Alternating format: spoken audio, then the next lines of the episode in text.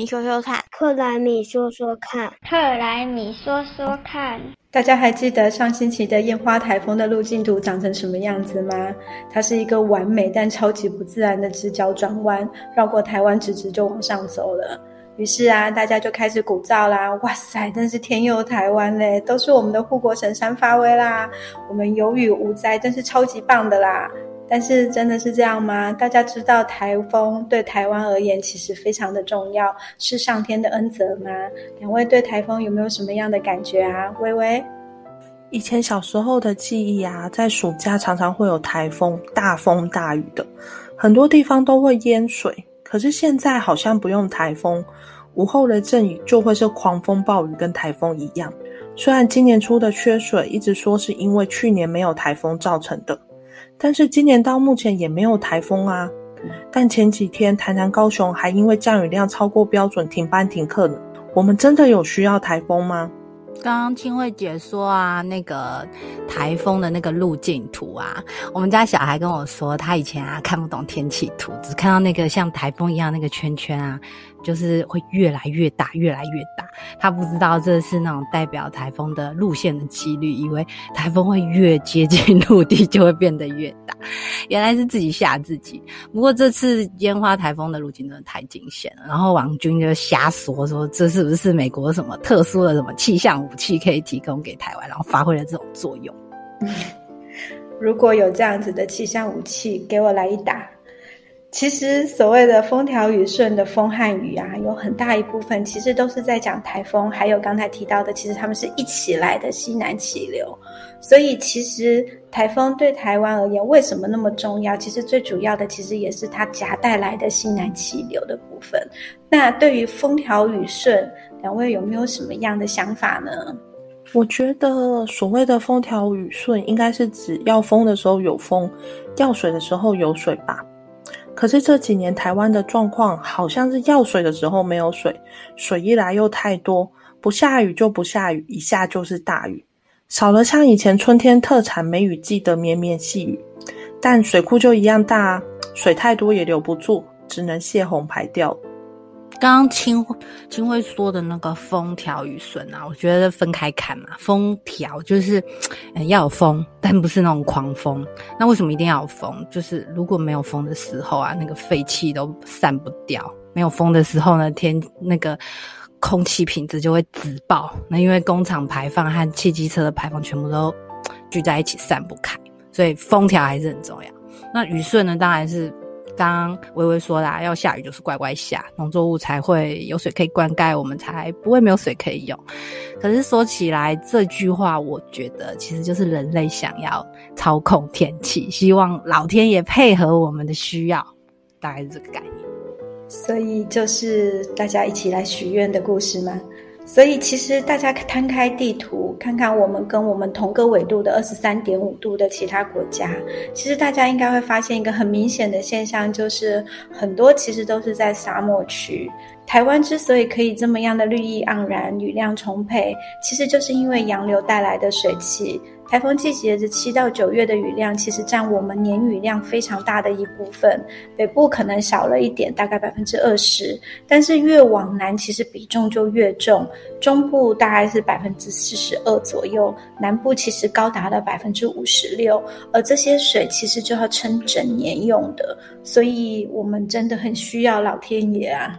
其实我们有没有发现一个现象啊？其实现在台湾啊，我们虽然降雨量很多，可是降雨时间也非常的集中。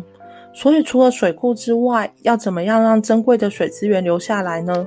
同时也要让大雨致灾的情形降低，这应该更是我们可以思考的方向。我觉得。真的是中南部的水库啊，它主要的水分还是水量就是来自于七到九月这个部分。所以，如果台风真的没有来的话，就没有像北部。你看，我们这次北部的水库它比较能够撑，因为我们北部这边的水源来的比较平均，还有春雨跟梅雨可以帮忙。嗯。对啊，大家有没有想过，其实我们称为这个是极端气候，其实是我们未来台湾的新日常。那大家有没有想过，如果未来没有台风的话，那台湾到底会变成一个什么样的状态？其实在这几年啊，也是因为气候变迁，让海水温度升高。以前台风大部分会在菲律宾附近生成，再一路往上。但最近大家有没有发现，台风常常都在我们家门前生成，然后一路往上，直接攻击日本和韩国。没有台风的台湾，在今年年初就饱受了缺水的困扰，限水、停水，各种措施纷纷出炉。是说，其实啊，旱灾警报在台湾据说是年年都有的。我觉得，嗯，台风对台湾最重要，真的还是雨水啦。其他我比较没有想法。但是你看，台湾虽然四面都环海，但是我们总不能喝海水吧？淡水的来源一定还是要靠雨水。那去年没有那么多台风来，结果今年水库都要干了，很多地方只能轮流供水之外，农作物也要休耕，没有水可以用，抽地下水总不是长久的办法吧？嗯，刚刚依萍提到说，我们总不能喝海水吧？其实我们还是可以喝海水的，但是这个部分真的就不是长久之计。可是另外一个部分就是，我们人类技术发展到现在，难道我们没有办法控制天气吗？还是其实我们可以控制天气呢？嗯，这部分我觉得我们应该还是没有办法控制天气吧。像人造雨啊，它也是要天时地利人和，还不一定会成功。可是换个角度想。我们应该能控制天气造成的影响，比如说像新北市的林口台地啊，过去它是种满绿树，在进行都市重化之后，成为了新市镇。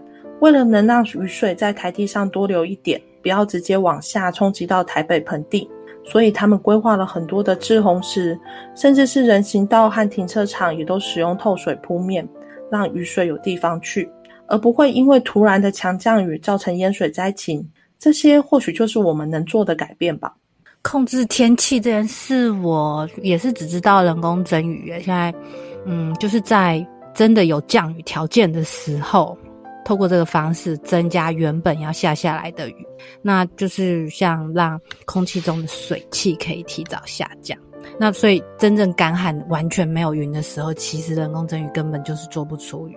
那我觉得人类的力量还是很有限呐，科学能够做到就是让雨原本可以下来的雨再多下一点，总不能够在晴空之下就是莫名的生出雨水来。我们台湾啊负责这个业务的啊，就是人工增雨的这个业务是经济部水利署，那他们可以透过的方式就是在空中施作或者是在地面放放那个验剂。那像那种空中施作的方式啊，就是。飞机载着干冰或是水飞到云层里面了，然后再把水跟干冰泼出来，让那个云层里面的粒子呢比较多，然后雨胚就比较容易形成。那如果是地面施作的话，它就是在地面上烧这些这些剂呢，然后让它。就是飘散到大气中，然后一样也是让云层中的水汽可以凝结成雨滴。嗯，当然就是放，就是开飞机上去的成本比较高。那在地面施作的部分呢，就是它有没有办法顺利的让这些焰剂呢升在云层中，那就会受到这些气流的影响，就不一定可以让雨水真的降下来，所以不确定性也比较高。哎，你们之前有看过一部电影，好像叫《气象站》吧？就在讲那个人类操控天气啊。我觉得啊，台风对人类而言啊，好像除了提供雨水之外，好像没有什么别的好处。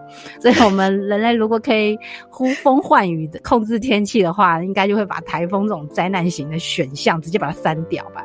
那如果用更大的那个地球的尺度来看啊，其实台风它。不是只是下雨这件事情，它有点像洋流一样，让地球表面不同地区的热量啊，可以达到一个平衡。因为台风的生成需要耗费很大热能，低纬度的地区就是接近赤道这边的热量比较多，透过台风呢，把这些多余的热量呢，转转转、旋转旋转，一直转到呢，输送到纬度比较高的地区。所以少了台风和洋流这样子运输热热量的功能的这些嗯。这些算什么呢？算运输工具嘛？那我们的那个低纬度的地区啊，就会越来的越热；那高纬度的地区就会越来越冷。那地球就没有像现在这么舒适的可以让人类居住。其实讲到刚才的气象站，人类操控天气，可是我们现在在讲的，刚才其实有提到的是，我们是造雨，我们是没有雨要造过来。那如果台风来了，我们可能很难把它变成没有。所以其实对于很多这一种控制地球的科技的这一个部分，有一个科技叫做地球工程学，其实就是利用科技来改变地球的意思。它的技术一是难度很高，第二个最主要的原因。其实是后果是没有办法预测的，所以就算可以控制天气，我们在不知道会产生什么后果之前，就觉得还是应该要秉持着预防的原则，还是小心为上。要是不小心造成了什么不可预期或者是不可逆的后果的时候，改变的可能不只是地球，也可能是人类的存亡。所以，所以我讲完了。气候变迁啊，就大家比较常听到的这个啊，的确是好像真的让台风变强，然后更难预测。那我们人类现在不能控制气候，就是面对这些台风再来的灾难呢？我觉得应该也是人类未来长期抗战的题目吧。我们台湾的雨水更不平均的这个趋势，恐怕嗯，在越来越严重的状况下，刚刚微微有说啊，越来越多基础的设施的建设都要考量这些水珍贵的水资源的回收使用跟出流。那所以。嗯，针对我们有一些新开发的，不管是工业或是住宅区啊，那这边未来的用水计划就要更严谨。其实也不是没有原因，大家真的没有本钱把水当成用不完的资源。